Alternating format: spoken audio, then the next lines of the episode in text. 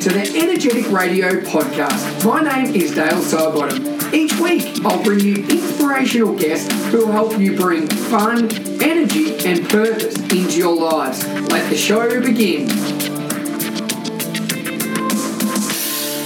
Welcome to episode number 130 of the podcast. I tell you what, everybody, I am beside myself with excitement for today's podcast. Stuart Wilkinson is one of the all time leading coaches in rugby league. He's like royalty, all right? He's not only coached uh, in the UK, but coached in France, Russia, um, all over the world, Wales, Leeds, um, you name it. He's played professionally. He's a black belt in judo, he's a PhD, and not only that, his knowledge in sports science and coaching is next level. And the one thing I really loved about today's chat is obviously Stuart is next level coach and the reputation is just outstanding. But what he talks about is lessons that everybody can apply to everyday life, and that's building relationships, hard work, building networks and contacts because the more people you have around you, the better that it's going to help you in the long run. So, um, guys, sit back. This is a longer episode today, and I, I truly uh, had to sort of stop the conversation because Stuart myself just kept talking and talking and talking. Now, there's so many amazing takeaways. I've already listened to this recording three times, uh, and the reason being that I just can't get enough. And hopefully, you feel the same way today. And um, guys, if you want to reach out to Stuart after this and just thank him, all right, particularly he's on LinkedIn and Twitter, just thank him for his time because this episode will change your life. This is Stuart Wilkinson, episode number number 130.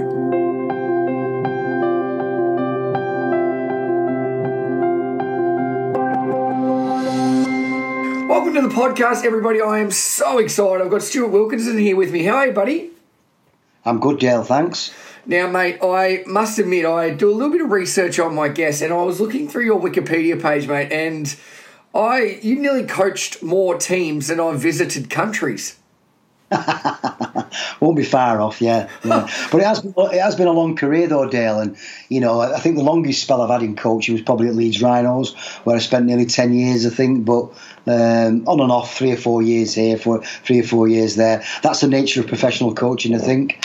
You're, you're on a revolving door unless you get into some of the youth pathway stuff where you, like I did at Leeds, where you can, and, and with the Rugby Football League, where you can spend a little bit of time um, developing, you know, that resource and that network of support for the for the organisation. So if you're coaching, yeah, you got to deal with the fact you're on a revolving door. if you if, if you're in some part of sports development or or, or, or a charity or a, or a, a, pathway within that club, you're probably gonna you probably probably hang around there for as long as you want, really. Yeah, gotcha, mate. Now, I obviously we've just mentioned I'm going to go through a little bit of your career and everything like that, but um, you're probably better at uh, giving a little bit of background, mate, because obviously you played professionally and now you've had one of the most decorated coaching careers uh, in rugby league. Do you want to just give a little bit of your background, mate? And because um, obviously you've just mentioned you've done professional coaching, you've done uh, youth development, you lecture, you do everything. Do you want to just try and summarise it best you possibly can, mate? Your career and background.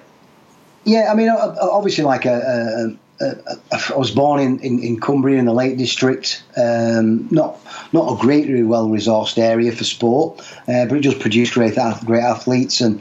Um, you know, so I I, I term, uh, after start, you know, back in those days, I suppose. I, I, knew I always wanted to work in sport when I was leaving school, I suppose. But back in those days, there was there was only one degree. Of course, there's different degrees for different types of sport nowadays. And the degree back then was a PE degree, and I didn't have a B in science, so I was never going to do that. But I knew I wanted to work in sport. But I took a job as an engineer. Um, and then sort of, I didn't play rugby till late, um, probably about 16 when I started to play rugby. I was a soccer player, came into it really late. Um, by the time I was 18, I was a professional. Um, by the time I was 20, I was I was playing for Wests in Brisbane, who were really good at the time, uh, where I spent many years. Um, came back to the UK when I finished playing because uh, there wasn't many opportunities, but I knew I, I, could get educated back in the UK. Degrees like sports science and sports coaching started to uh, to, to appear in the, the late 80s, early 90s. Went back to night school and started to study. Started to do take, take some coaching qualifications because that's where I wanted to go. To, to you know, my ambition was to be a full time professional coach, even though there wasn't a lot of opportunities then um, and just things evolve from there. Really, I've had, I've had a good career in terms of coaching and, and, and, everything else there, but it wasn't a plan. Um, I, I, just I was an opportunist and I worked really hard and volunteered for roles and uh, never said no to anything and just kept really you know building up that currency and the currency in coaching your network. Yeah, and it got and stronger the, the more I contributed to, to groups and ideas and pathways and initiatives and opportunities and then eventually I, I started to get some some paid positions and uh, then really worked hard when I was in there and started to excel um, got headhunted. Well, that was on national programs. I was working then. You know they were only episodic. They weren't full time um, junior pathways that were starting to appear in rugby league um, and then I was headhunted by Leeds Rhinos, which was a big breakthrough for me. So I was I sort of left mainstream industry then to, to move into full spot time sport with, with, with, with Leeds Rhinos uh, and develop their, their, their, their infrastructure and their youth system and their pathways for players to be able to come through and establish sensible ways to to recruit young players locally um, and then regionally and then nationally in the end. Um, and then developing a workforce of volunteers and professional people. And then that was my model built, a sort of established, you know, built a reputation in about in around this successful model that was transferring young players into into the senior grade successfully. Um, and then became sought after by other clubs. Um, and it just went from there really. And as I did a few of the big clubs, um, helped them get established and transfer athletes through into first team. My coaching was always going well, so I was always pulled into first team coaching to help out, etc. And I got brilliant opportunities at international level as well. Um, and again, I never applied for these. I just worked hard where I was, Dale, um, and, and, everything I got, I got on merit. Um, I, was, I was quite determined not being, you know, I could have probably walked into an academy job when I was uh, finishing professionally playing, but I went I went to coach grassroots. So I thought I'll mess up at doing under 12s and things like that and learn more about coaching and established my, my understanding of how young people grow cognitively, emotionally, physically, technically, tactically, and all that. So I made a lot of mess of a lot of stuff in junior coaching. Um, when it where, where it was where it was not going to cause any damage um, to any to an organisation. So I learnt coaching there, and then when I moved into the to the professional uh, sort of networks, you know, I took a model with me of what I knew needed to happen. Um, so it sounds a bit patchy and messy, Dale, and it, it, basically was, but it sort of built itself up into a really successful coaching career. Where uh, uh, uh, you know, at certain times in my life, I was I was probably a go-to person for, for talent development and talent development systems in rugby league. Um, innovative thinking in terms of coaching and delivery and practices, because I always kept at the cutting edge of, of what research and novel ideas and concepts were being produced. Um, so it sort of went from there really, and you know, so, thankfully, I've, I've, I've, always been um, sought after in terms of positions and ideas. Really, it's sort of gone like that a little bit, and I ended up working for the governing body for a number of years as well, both locally and internationally. Um, Jeez, so. Stuart, that's I mean that that story. I'm just trying to try, like listen, and you've got so many different things. But I think one of the the best things you've mentioned there is that there's no right or wrong path, and that if you work hard and you make the most of your opportunities, um, that anything's possible. And uh, that just shows with all the, the gigs that people are asking you to do without you actually applying for them. So one thing I did really take away with that soccer. How did how do you reckon soccer shaped? Because um, obviously you played that before you started rugby league. How do you reckon mm. the skills and the game of soccer? How do you reckon that helped your career as a player in rugby? Honestly, Dale, I, I, you know, every all the research produced about early specialisation and stuff like that. Um, I'll talk about myself first. So yeah, I, I had an unusual upbringing, and somehow I stumbled into judo quite young, and I think I was going to a youth club, and I saw it, and I thought I quite like that. And then I started turning up and having a go. And then before I was 16, I was a black belt. And, and I, I, I, threw myself into that with 100% commitment. My dad was a professional soccer player, and I had some cousins who were as well. So I was always going to be a soccer player. So I had, I had this. These, combat skills developing, and I was also, you know, uh, quite athletic in terms of soccer. Um, I seen rugby and I looked at rugby and I hated it. I just thought, I thought, what are all this? What's this lot? And I, I was because I was northern, and my dad used to tell me about what, what a big sport it was, but I, I, didn't really, I didn't really, didn't really embrace it. Um, and then at school in those days, we had like inter-house competitions. We had like four houses in our school: Coniston, Thirlmere, Grasmere, and there's another one, Rydal. That was it. And I was in Grasmere school, and. Um, the head of our, our house was a girl who was really gooey about, and she she I remember and my, my PE teacher said to me all the time. He said, "You need to play rugby, you Stu." And I said, "I'm not playing that game. I'm a soccer player. I'm not going to do all that. I just don't. I didn't get it at all." And then she said to me, "We've only got ten for the for the for the inter-house competition. You've got to play." Well, because I, I, I was really gooey and fancied her, I said yes. and, and I was about 15 at the time, and so I played. And I remember my PE teacher come up to me and said, "What do you think?" And I went, "Wow, it's brilliant." Yep. And, and from that moment on, I never played anything else again. So I started quite late. But going back to what you're talking about, yes, you know, the, the, the, scanning skills, the cues, the reading of shapes and formations, seeing space in 3D beyond, you know, because like football spread, where whereas rugby has a line. Yeah. So, so, so, so the, the, the, the skills of being able to see what's, what, what, what, what scope there is for adventure beyond the line with me kicking and stuff like that, and um, and the peripheral stuff, and people moving from everywhere because rugby rugby's an easier game to play. It hurt, they hurt you when you hit you. Don't get me wrong, uh, but because it's north to south and everything's in front of you until you break, and then when you break, it's it's over pretty quickly. Whereas football, they can come from behind you, from the side. There's movement all over the place. So you know the scanning skills uh, from rugby and the movement, and you know if something breaks down the left, in, in, in football, you run to the right, to the far post. Um, so it, it, it's a different type of of calculation you make from the information you, you receive, and it certainly helped me um, evolve into some of the key positions in rugby, and it certainly influenced how I coach the sport as well. I you think, know, so when yeah. I working with really really talented halfbacks, which have had the fortunate, you know, the, the fortunately been able to do some of the best international halfbacks the country's ever produced. I've come through my academy, and I've always made a point on making them um, or helping them become um, really astute decision makers based on information and the variety of information they give. So it's helped me as a player and and again, I just had a route, so I was fast, so they stuck me on the wing. When they worked out, I, could, I wasn't scared of contact. They moved me in a little bit. When they understood I had some evasion skills, they moved me to fullback. Um, and when they when they worked out I could make good decisions, I ended up in the halves, and that happened really quickly, Dale. Yep. Um, and yeah, just jumped in the car with the PE teacher, went to the local club, and off we went. Um, I had no fear of contact because of my background with some of the combat s- sports I played. Um, so it was just getting my head around what impact was.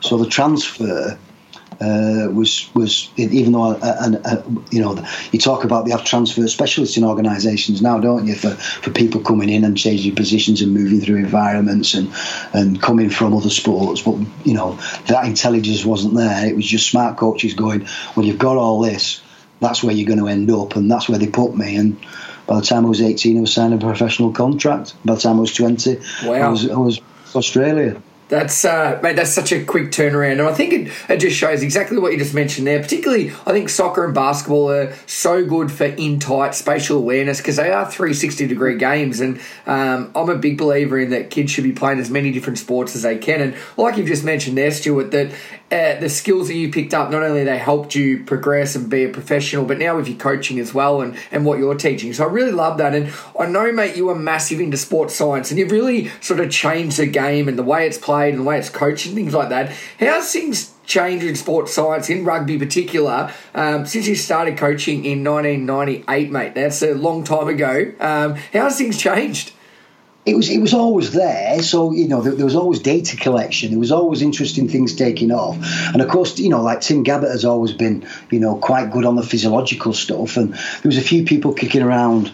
Um, utilizing psychology and things like that. So, and mental skills, you know.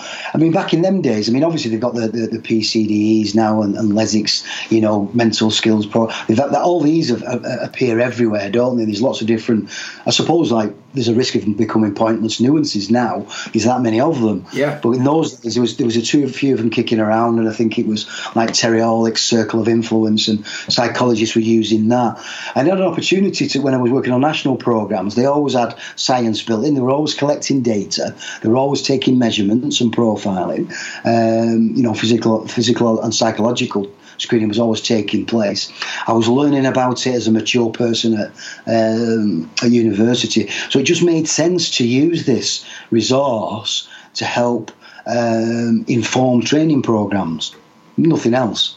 You know what I mean? Um, and then I laugh at it really. I mean, the, the, arguments that, that research informs practice and practice informs research, etc., and stuff like that. I think I think this, you know, they do sit hand in hand. But um, my own personal point of view is is like, you know, I've, I've met some absolutely genius coaches who can light up the grass, engage people, and improve them uh, with just balls and cones and some wisdom. You yeah. know, so yeah, there's so- a place for it's really evolved, but you can't, you, you know, like you know, to to say it's one or the other. I think it's quite naive because I really, really have seen some fantastic coaches.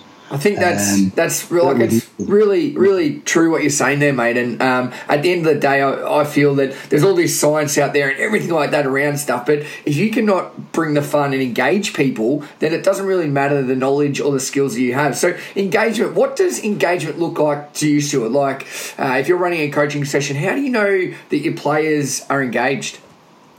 They're taking it somewhere. They're taking it somewhere you might not have even planned for it to go, Dale that, that high level engagement. They've, yep. picked, they've picked up your plan, they've picked up your ideas, they've picked up the problems, they're engaged in it, and they're taking it on a different journey. So sometimes they might take it in a completely different direction where you wanted it to go. But I like that, I don't mind that because I'm quite confident because I've coached quite a long time. Whatever emerges, I know I can pull out, I know I can support, and I know I can nurture. So, uh, you know, that's the big one for me is that they've grabbed hold of something and they're doing something with it you know so and particularly when you work on pathways as well. So you you know uh, and you can't do it too often. So say you make a mess of something they, they can actually turn it around for you. If you, you know, if, if, you allow them to though? Is that is that the big thing? You know you've got you've got to sort of let it go yeah, I've got this idea. I'm trying to do something with it, and, and, and, all of a sudden, I'm I'm struggling to make my point and articulate it, or explain it, or or pull things for shut gates, open doors, and try and get them to to to to to, to, to see what I'm looking for. And sometimes they just grab it and do something with it.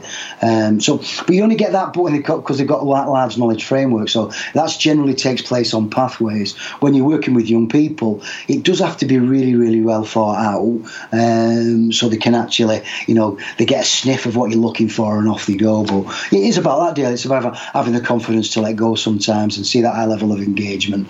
You see the relatedness start to emerge as they start to connect to, to some of the, the, the more. Um, transparent skills that, you, are open to be able to see, and that and, and, learning starts to take place. So engagement, relatedness, and I suppose uh, learning really. Yeah. You, you, and that's and I always think I always say it to the students me all the time and, and anybody who gets you know like bogged down in the research stuff etc and stuff like that uh, and I say it to all the young PE teachers and all the young coaches all the time if you can light up the grass for your players they'll come back regardless of everything else you're talking about. If if they if it really is does light up and there's a buzz and they're enjoying it, they'll keep turning up the, I'm not wrong for it. And I always thought that your best PE teacher is the one that, you know, the practice that they delivered out on the field was illuminating. Uh, your best coaches are the same. So, you know, you can't, your coaching art's huge, Dale and, and and you know you've got to be you've got to become an expert in building relationships an expert on on feedback and the right type of feedback and an expert an expert on understanding uh, how people learn in different ways and get those three those three things right and you know pretty much your your activities on the field will just you know just come to life for your players. Yeah and that so what you've just mentioned there I think really applies Stuart to everyday life you know uh, listening uh, building relationships building engagement I think if uh, teachers, coaches, parents, firefighters, police, anyone are listening, they're skills that they need. So um, if you were to sort of qualify a coach that the skills they need to have or the most sought after skills that if you have these you'll normally do pretty well as a coach what what might they be will they be just exactly what you've mentioned stuart yeah, I mean, if you drill down into relationships, and you'll have, you know, like you've got 22 of them, and, um, it's a bit of a cop out for me, really, when they say, "Oh, it's hard to coach a team." Bollocks. You know, you get get to know them you know, look at how they'll react to, to comfortable and, and, and uncomfortable positions. Get to know what that what what floats the boat. Get to know what, what challenges stretch them and what challenge and, and, and uh, how they how they're going to you know solve the problems that you're presenting. You know, you'll not do that without really understanding and building that relationship, and then becoming a, becoming an expert on feedback and the type of feedback they're looking for. Um, you know, that all sits inside this bandwidth that's constantly shrinking as they become masters, I suppose. Um, also start to master the sport that you, you're trying to teach. But definitely, you know, like no, you know, you, you need your knowledge frameworks on the sport, and you need your knowledge frameworks on the methodologies and, and, and how to deliver and how to work out, and you know, to create opportunities for action. But at the end of the day, it's how you, it, really is how you feedback. I'm not into all these gimmicks, me. There's a lot of gimmicks flying around at the moment, and I think there's, there's huge pedagogical gaps in, in grassroots coaching anyway. Um, when the students walk into universities, for instance, Dale, pedagogically they grow as soon as they walk through the door because they're presented with, with what pedagogy is and how it's integrated into every single module there is. Yeah. You know, grassroots coaches that are builders and parents and solicitors, they'll have, they have these huge pedagogical gaps and and now people are closing the gaps on uh, with, with, with, gimmicks and, and, and, acronyms that mean something like resilience, or they've turned um, uh, you know a skill breakout zone into a goldfish bowl because they can go in there and, and learn how to make decisions. I just think you know I'm just worried about it being a crutch for the pedagogical growth of coaches rather than just struggling, yeah. just struggling stuff and speaking to people and going back in and tweaking it again that they're going in you know they're already going in with a well prepared um, series of information based on some cards that they've bought on the internet and stuff like that and um, I know they have to. I know they have to, sell these stuff for, to earn a living or whatever they're doing. I just, I'm not sure me where you know the, the, the growth of a coach is really you know about learning, reading, researching, trying, tweaking, trying and tweaking, and going back and speaking and going through that heartache heartache Dale that you go through yeah. as as a developing a mastery. Yeah, I, I totally agree with that, Stuart. And I suppose grassroots it is it's so important. I think a lot of the time it may be getting left behind a little bit as we focus on you know professional and things like that. But what if I look and I run a lot of grassroots sessions for different organisations, and my top tip is just make it fun. It doesn't even need to be exactly around that sport, but if the kids are having fun and they're enjoying it, they're going to want to come back. Is that sort of the the model that you really go with, and I suppose this applies to professional as well. But um, is that nearly the most crucial point? Am I on the right? Oh, there's a little bit of a selfish question for myself here, Stuart. But am I? Yeah, am I on the right point here? Yeah, honestly, Dale, there's, there's, a, there's research that there's a huge link between learning and fun in, in any profession.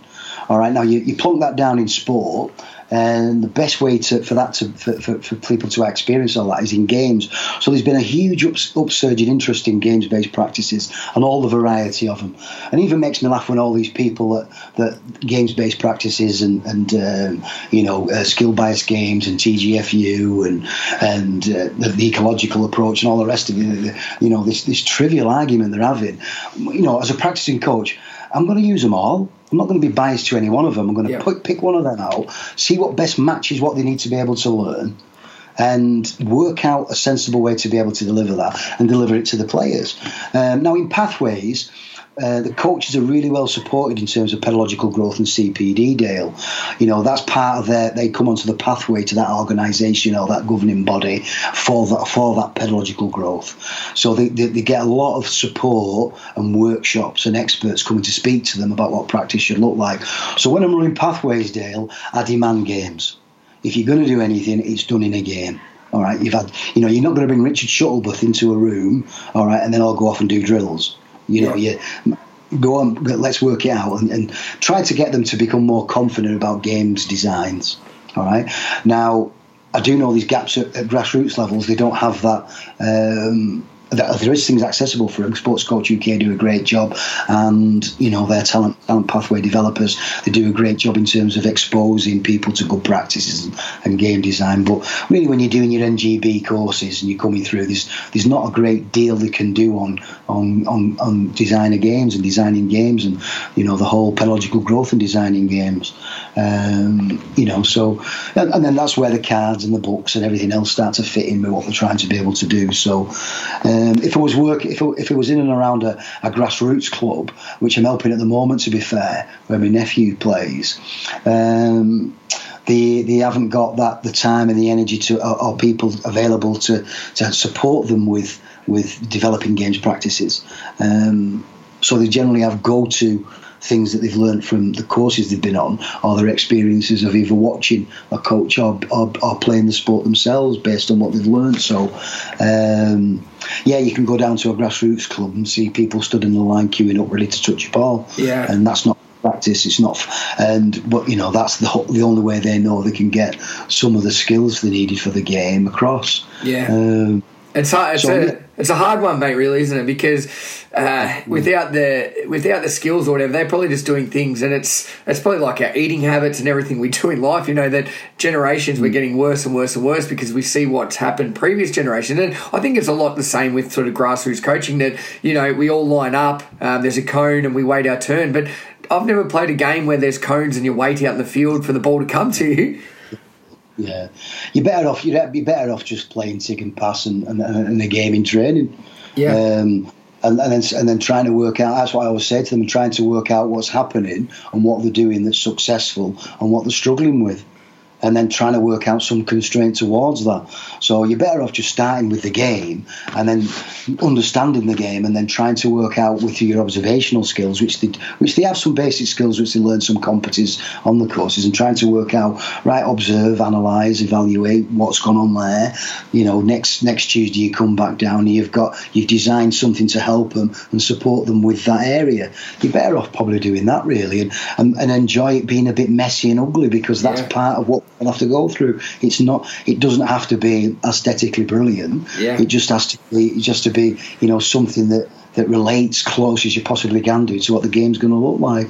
But yeah, the, you know, it's a hard one because they, they, they, want it to look nice and they don't like the frustration on people. But you're gonna, it's you know, just the fact that it's going to be ugly, it's going to be messy. It's got to go through that pub, that that big phase, that big messy phase before they start to get any connections to what your your, your openers are going to be able to learn. Does that yeah. make sense, Dave? Hundred percent. It, it really does, Stuart. I, I totally agree with you there, and I think a lot of the time, uh, people that are coaching at grassroots, they're too worried about you know what it might look like, and that uh, normally, the the actual learnings take place when it's messy, when they're figuring out for themselves, not when somebody else is telling them what to do. So it does make sense. I'm sure a lot of uh, coaches, grassroots coaches, PE teachers be listening to this and saying it does make sense. I just think a lot of the times, Stuart, though, it's hard to let it go, and it's probably like listening in a conversation. Like it, the better you become at it, the better your conversation is. You actually understand more. It's probably the same with coaching. I think that the longer you can leave something, sometimes, the better the result.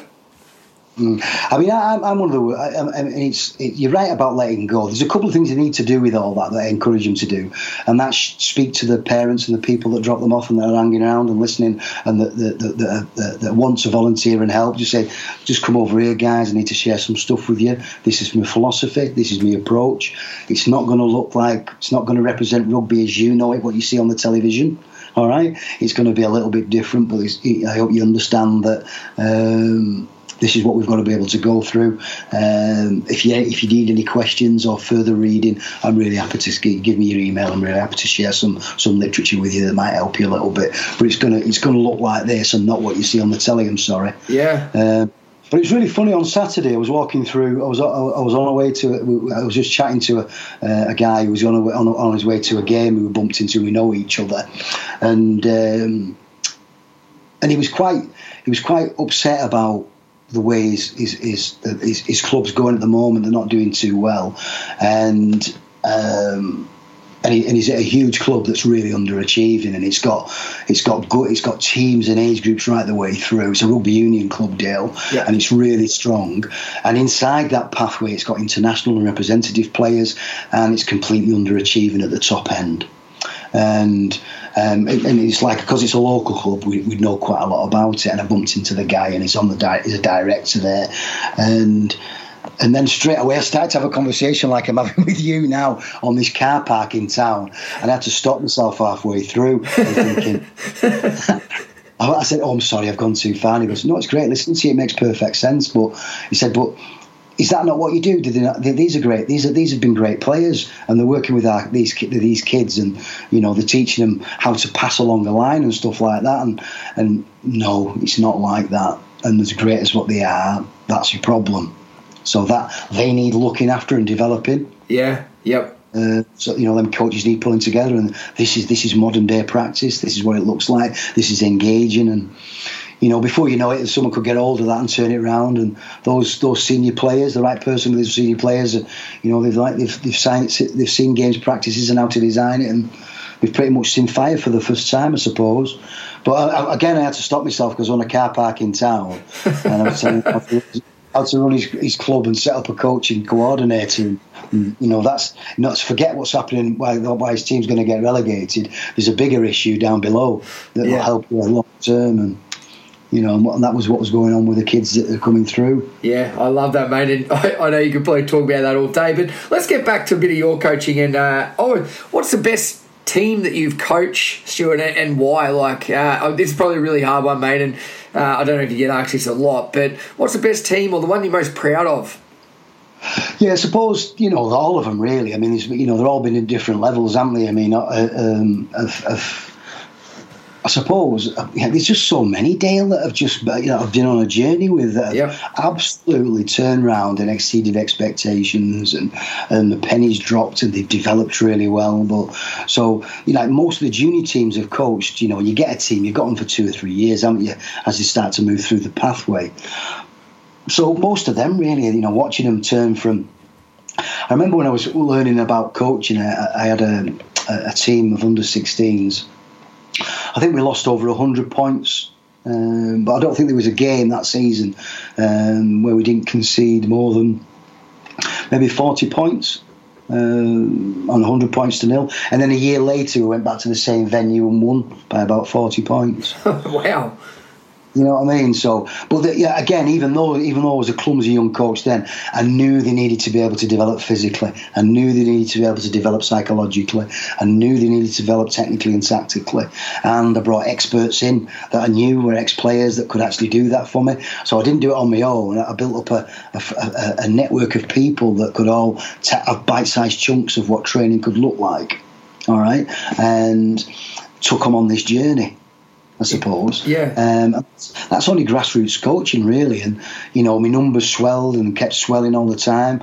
Um, and, and, and they really kicked on. And that's only at grassroots. And I really enjoyed that. And, you know, I think there was a kid in there as well, Oliver Wilkes. I think he went on to play in about four, four World Cups for Scotland. So he got through. And all the others just went on to be good fathers to the children, Dale. Yeah. Good people to, good people to employ, you know, uh, and they've remained friends all their lives. So because I'm still in touch with them today, and you know, so they've got they went from from from 15 to 17. I had them, and on this journey, and just watching them kick on and move on. Um, and then going professionally, you know, being at Leeds and, and you know, so you know, like the, the, the academy, some of the academy teams have coached there.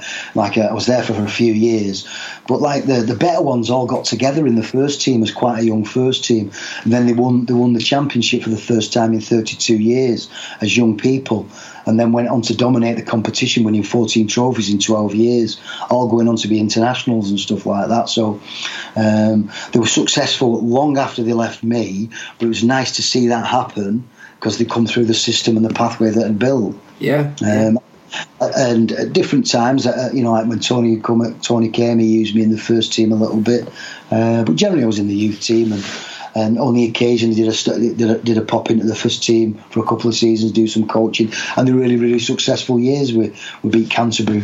Bankstown in the World Club Challenge, and we won Super League, and we'd won um, the Challenge Cup final, and they're nice things to win. But that wasn't really me. That you know, even when I coached international, I remember coaching Wales. That, that was dropped on me in two thousand and two or three, I think it was.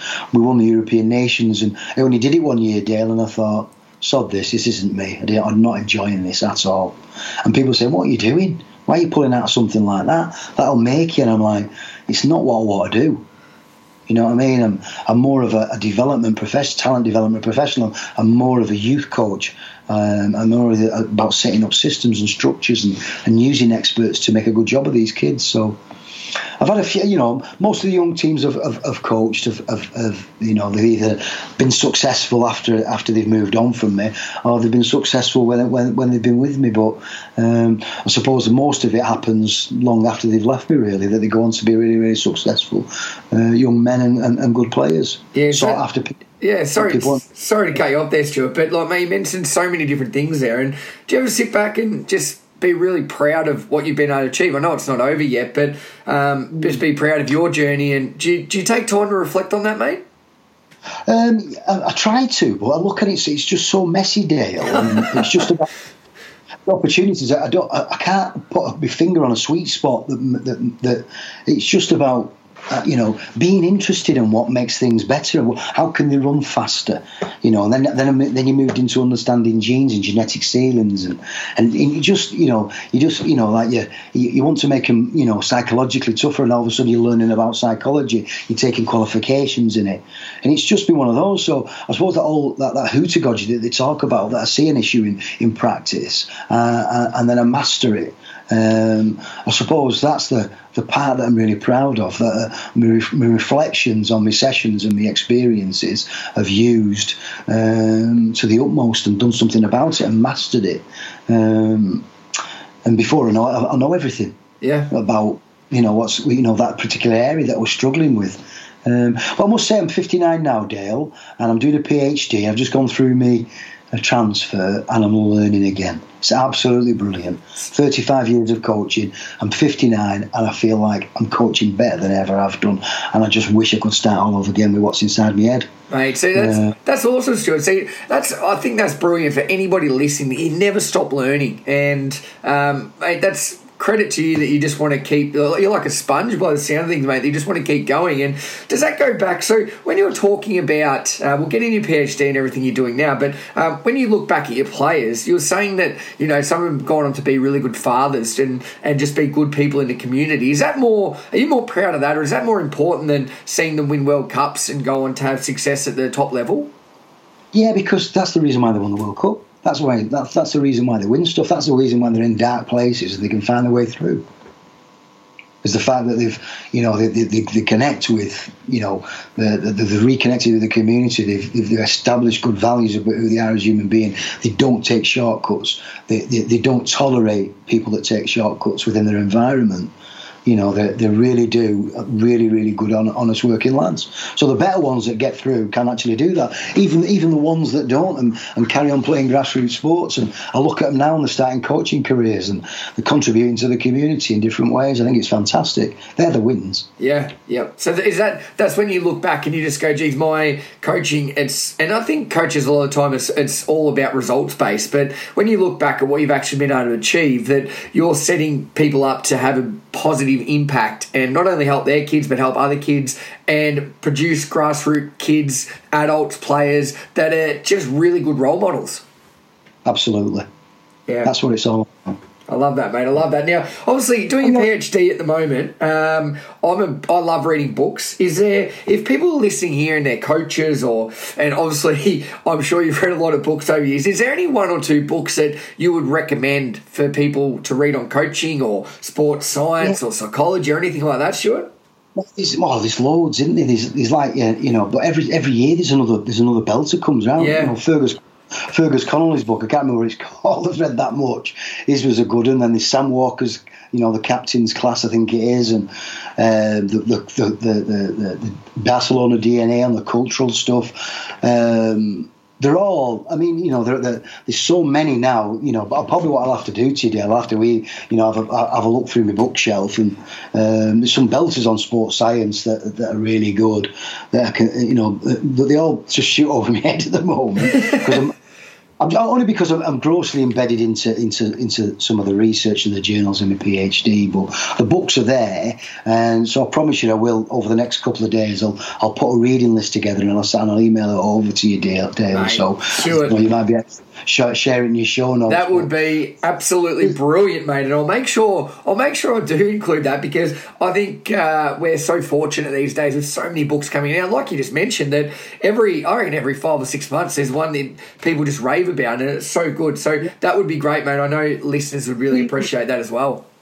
Yeah, any young any young professional that's working on a pathway, you know, just needs to, you know, have a read of, of, of Fergus Connolly's uh, book because he's got loads and loads of tools and resources in there to help you track players and track science and track psychology and, and things like that. And, uh, I think it's Damien Gibson's, um, uh, Damian Hughes' sorry, uh, uh, the, the, the, the DNA of Barcelona. That absolutely brilliant in terms of the cultural stuff that'll really help you. Sam Walker Walker's Captain's class.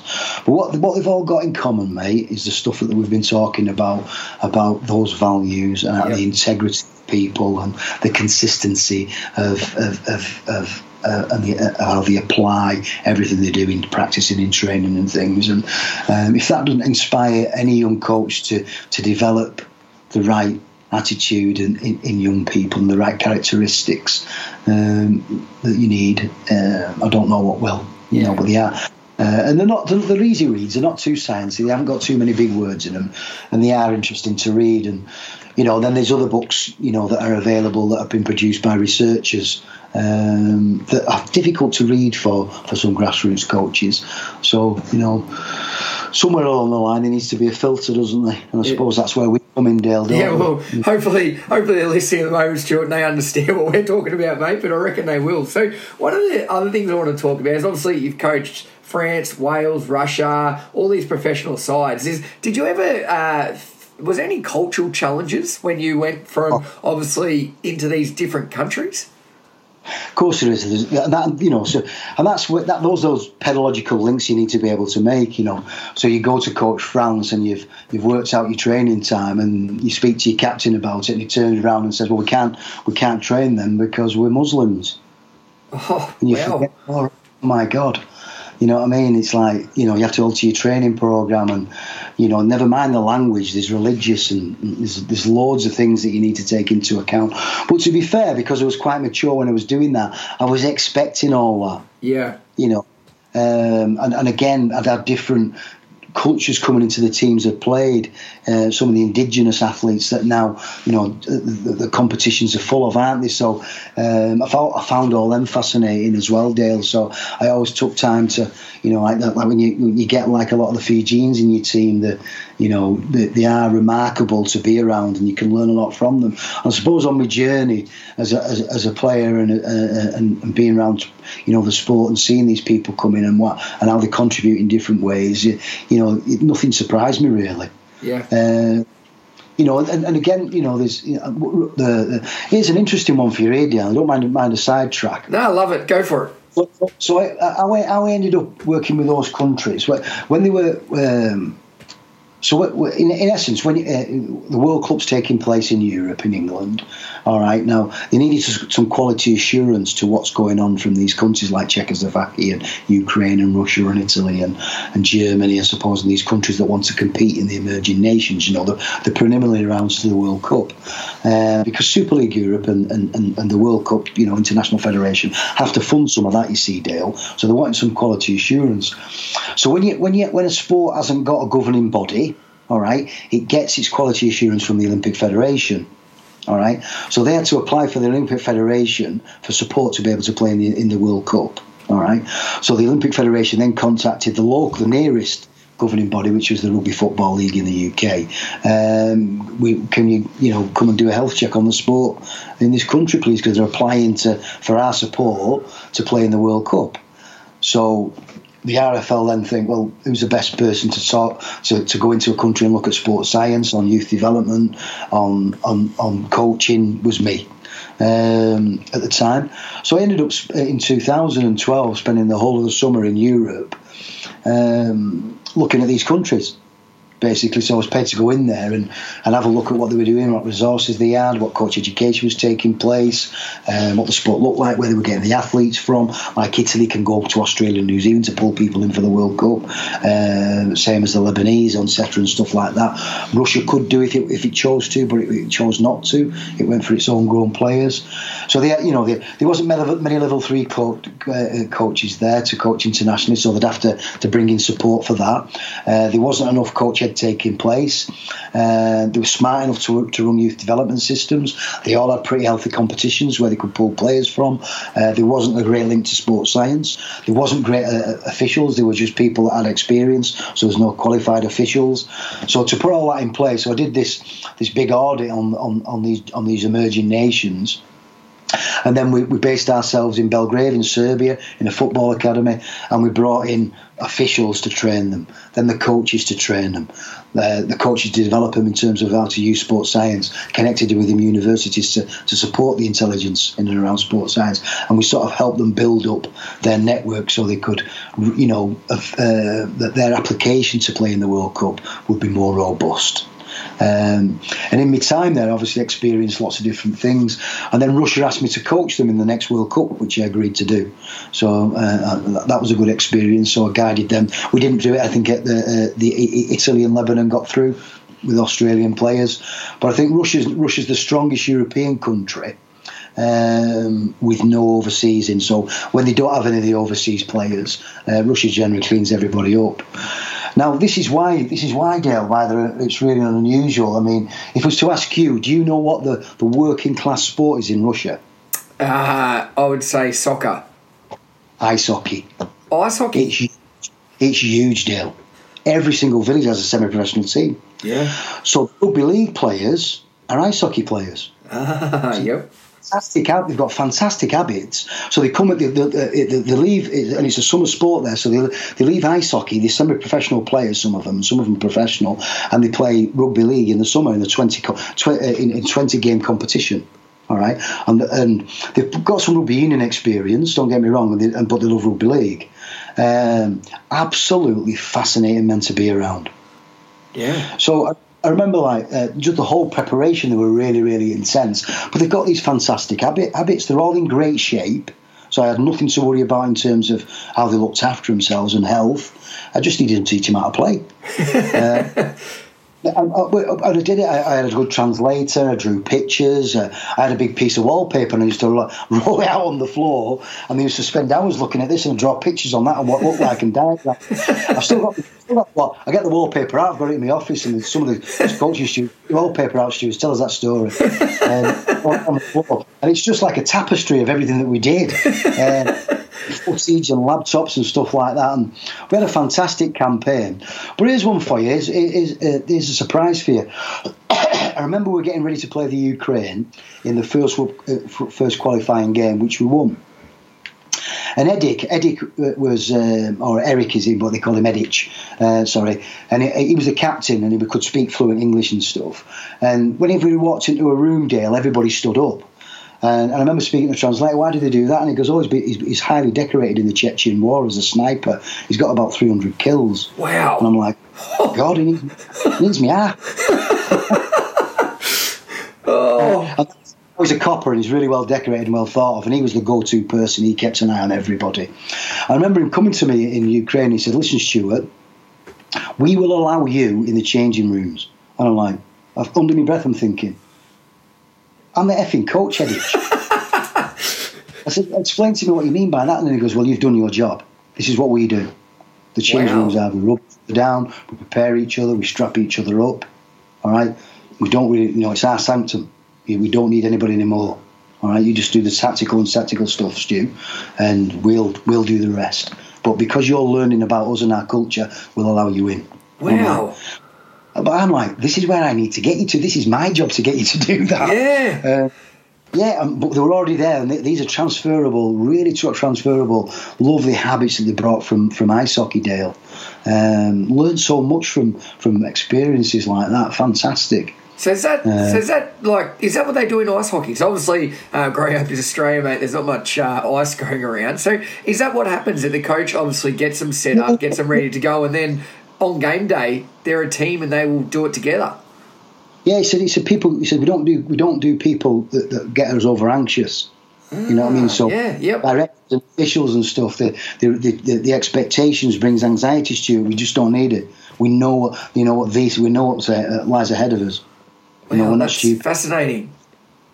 Yeah, absolutely brilliant, isn't it? Because I think uh, the perception is that a coach is a motivator, and a lot of you go to a lot of grassroots sort of stuff, and uh, particularly at three quarter time or whatever the game, they're, they're, yelling, they're trying to get them going, rah rah rah. But um, it's really the opposite, isn't it? You just need to be calm down. You need to know your structures, you what your job is, your role, and go out as a team and do that. And that's essentially what they're doing as a team, isn't it? Yeah, yeah, and they speak they speak openly to each other. So you know, like it, it, it, because of like like this, maybe say, say if I look at Leeds Rhinos uh, in the changing room at Old Trafford before the grand final, um, and they were very very quiet and calm, and and then and they were just staring at the door, ready to ready for the knock, and I knew we had them before we even kicked off, but tracking back into that preparation for a couple of hours, we still have to elicit conversation with some of the young men about the mindset and what they're thinking about and the tasks and remind them. Do you know what I mean? Yeah. Because they wouldn't have that conversation with each other, Dale. Yeah, yeah. So you, you so know, you, so Stuart, you've still got to, you've got to. It's not probably what they're going to go down in the field, but it's sort of getting them mentally prepared for you know their role. Yeah, yeah, just just tiny things about getting them to talk about it, so you can you know you can increase that self efficacy before they play. So you do chat to them, even though they are quite calm and prepared. But uh, the Russians didn't need prompting to do that. They would have they would openly have that conversation with each other. Wow, and and that that comes down to obviously probably their culture as well, and a lot of things, but uh, probably the their background in ice hockey, and that's what you're really saying. Yeah, yeah, definitely. The, the, you know, that's that's the way that you know it's their it's their that's their that's their working class sport is ice hockey. So they're, they're really, you know, whatever's gone on in there, whoever's developed them, uh, there's, there's been some smart things taking place. Yeah, yeah. I think uh, this is fascinating. This is why I love doing podcasts. Not only that, but like your journey, coaching all over the world and learning these different cultures and the different sports. And I think that's the beauty of sport. What it actually does, the environment, the unity, the bond, the relationships, and um, that's pretty powerful. That the player just comes up. I'm still blown away by this and said we'll allow you in the change rooms. Like what sport in the world isn't the coach in the change to it? yeah, I mean, but like Edich, you know, I won't go and argue with him because he might bloody shoot me. well, you uh, to judo him, mate. You're black belt. yeah, but I can't, I can't, do anything with a bullet from a gun, can I? From the next. you know what I mean? So, but uh, either way, I just thought it was. I, I, looked and I was thought, this is absolutely. I'm learning so much here. It's unreal oh, from these guys. Yeah. And how they look at each other. Their attitudes were outstanding. So quite often you might have to create a climate in training, even in even in with with uh, with international players in England, so they get you get their attitude right. So you don't have to fix it up halfway through the session. So you know, say so like a, a traditionally, you know, like Monday they're always pumped. Tuesday they start to get a little bit doughy. Thursday they're really doughy. So you have an energizer, a neural surge set up for them on a Thursday morning. You actually speak about well, we're going to come back in now. They're going to be doughy, so we need to do this in training. Make the Russians were never like that. Yeah. Right on the ball right on the button every time. That's uh, that's fantastic, and I, I love hearing that. And uh, not only that, that you're so probably with your journey, you're so open, and you're taking the best from different countries and everything you've seen, and it's really combined into this awesome career. So, um, Stuart, I'm aware of the time, and mate, we could talk all day. I've just got a couple of questions I'd like to finish off with, and um, if you could look back to 18 year old Stu, I don't know if you're in Brisbane then or if you're in the UK or whatever, but um, from all your playing careers, your research, your coaching, everything you've done, mate, traveling the world, everything like that, if you could give yourself one bit of advice as an 18 year old that you know now as a 59 year old, what would that one bit of advice be, Stuart? Oh mate, you're asking, you're asking me to bare my soul now, Dan. Yeah, yeah mate. Mate, we're, we're besties, mate. We've been we've been chatting for over fifty minutes. Come on, mate. You can feel the love here. Mate, I should have just stuck out in Australia. Should have stayed there. You reckon? That's me on. That's my only regret, honestly. So, and why, why do you say that? Obviously, you're born in the UK. Why do you say that? I mean, I've, I've come back in. I've got a lovely family, but I just, you know, um, I just look at sport in, in Australia and, and particularly my sport, rugby league, and um, I think I probably I've been I've been at more home there. I think. Um, you know, you know, I've got, I've know, you know, I like the way it's gone. I think that's what that's one one of the things I should have stuck out. But I suppose that the, the you know the, the, that's my only regret. But the uh, I think if I could ever give anybody advice, is just stay hungry, keep willing to learn. You know, have a passion to speak to people. you know, be interested in, in, in, in experiencing and taking. Don't be scared to even even today to volunteer your help. Sometimes, um, you know, like I wouldn't take a penny off grassroots sports, Dale. Yeah. I wouldn't do it. Yeah. Do you know what I mean?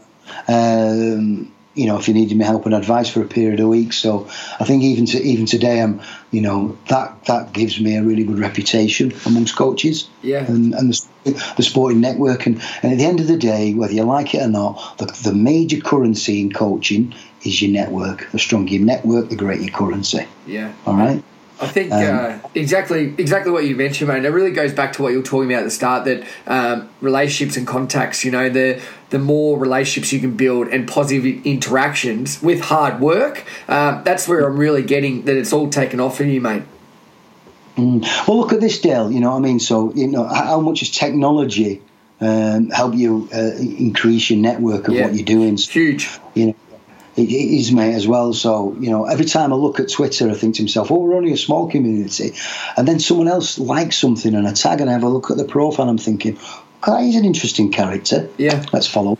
And before you know it, you, you're starting to access new information, new ideas, and, and coaching is about that. It's just building up your network and, and, and, and soaking up all those experiences coaches share. Yeah, and that's I think that's so true in everyday life. Though, Stuart, that um, the more people you know, the more positive relationships and interactions you have, the the happier and better your life will be. Yeah, I agree with you.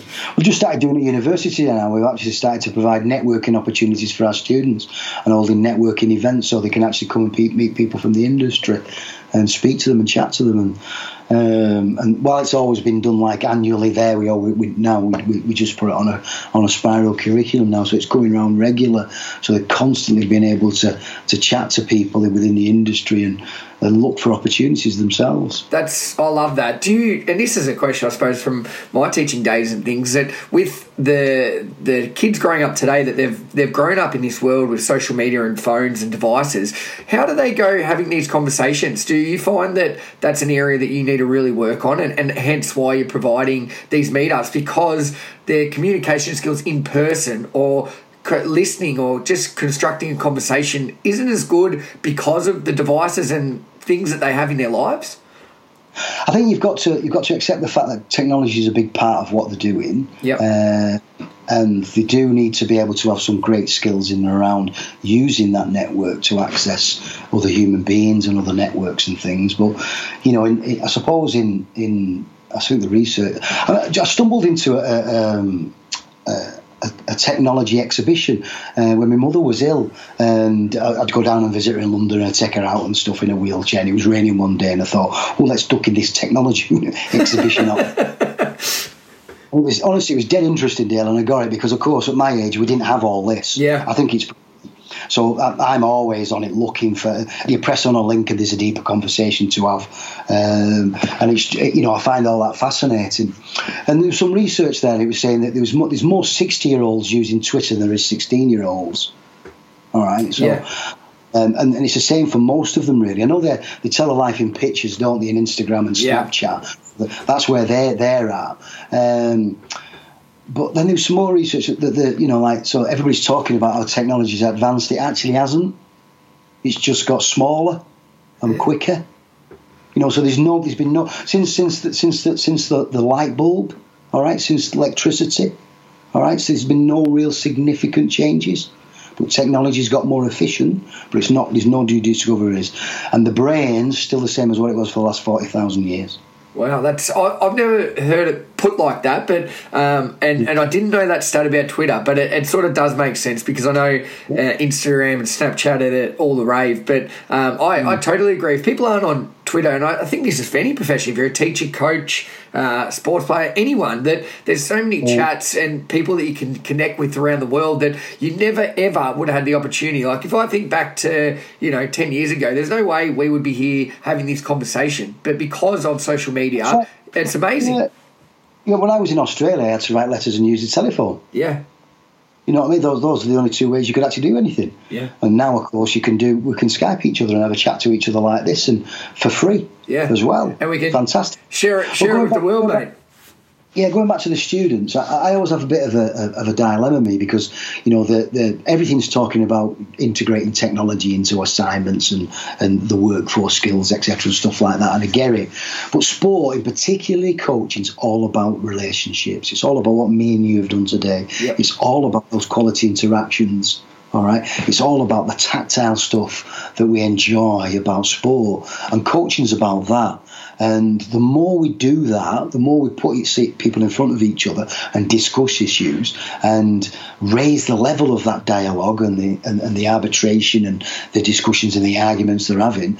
Um, I just think that the more skilled they're going to be able to, to become as, as coaches in terms of building relationships and offering feedback to each other as well. So this is nice, Dale, isn't it? But at the end of the day, we've we've we've talked to a piece of plastic, haven't we? uh, we we have, mate. And, and don't get me wrong, Stu, I would have loved to do this in person, but uh, yeah. the old flight over to the UK is not the uh, the most enjoyable thing I've ever done. So last one for you, Stuart, before I let you go, mate. What legacy do you want to leave? What do you want to be remembered for? And obviously, uh, as you said, you're still doing your PhD and you're feeling on top of your game, the best coaching you've done. But what do you want to be remembered for, mate?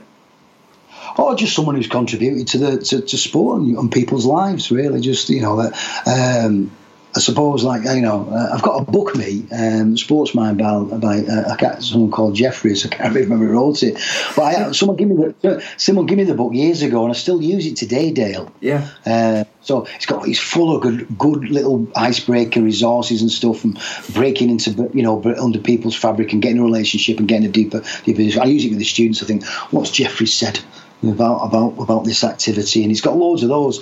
Uh, you know, so one of the outcomes to my PhD, I'm going to write a book, and I'd love my book to be on the shelf in 40 years' time. And what's Stu? How's Stu? What's, what's what's one of Stu's recommendations? So just that just that legacy, really, that I've yeah. been able to.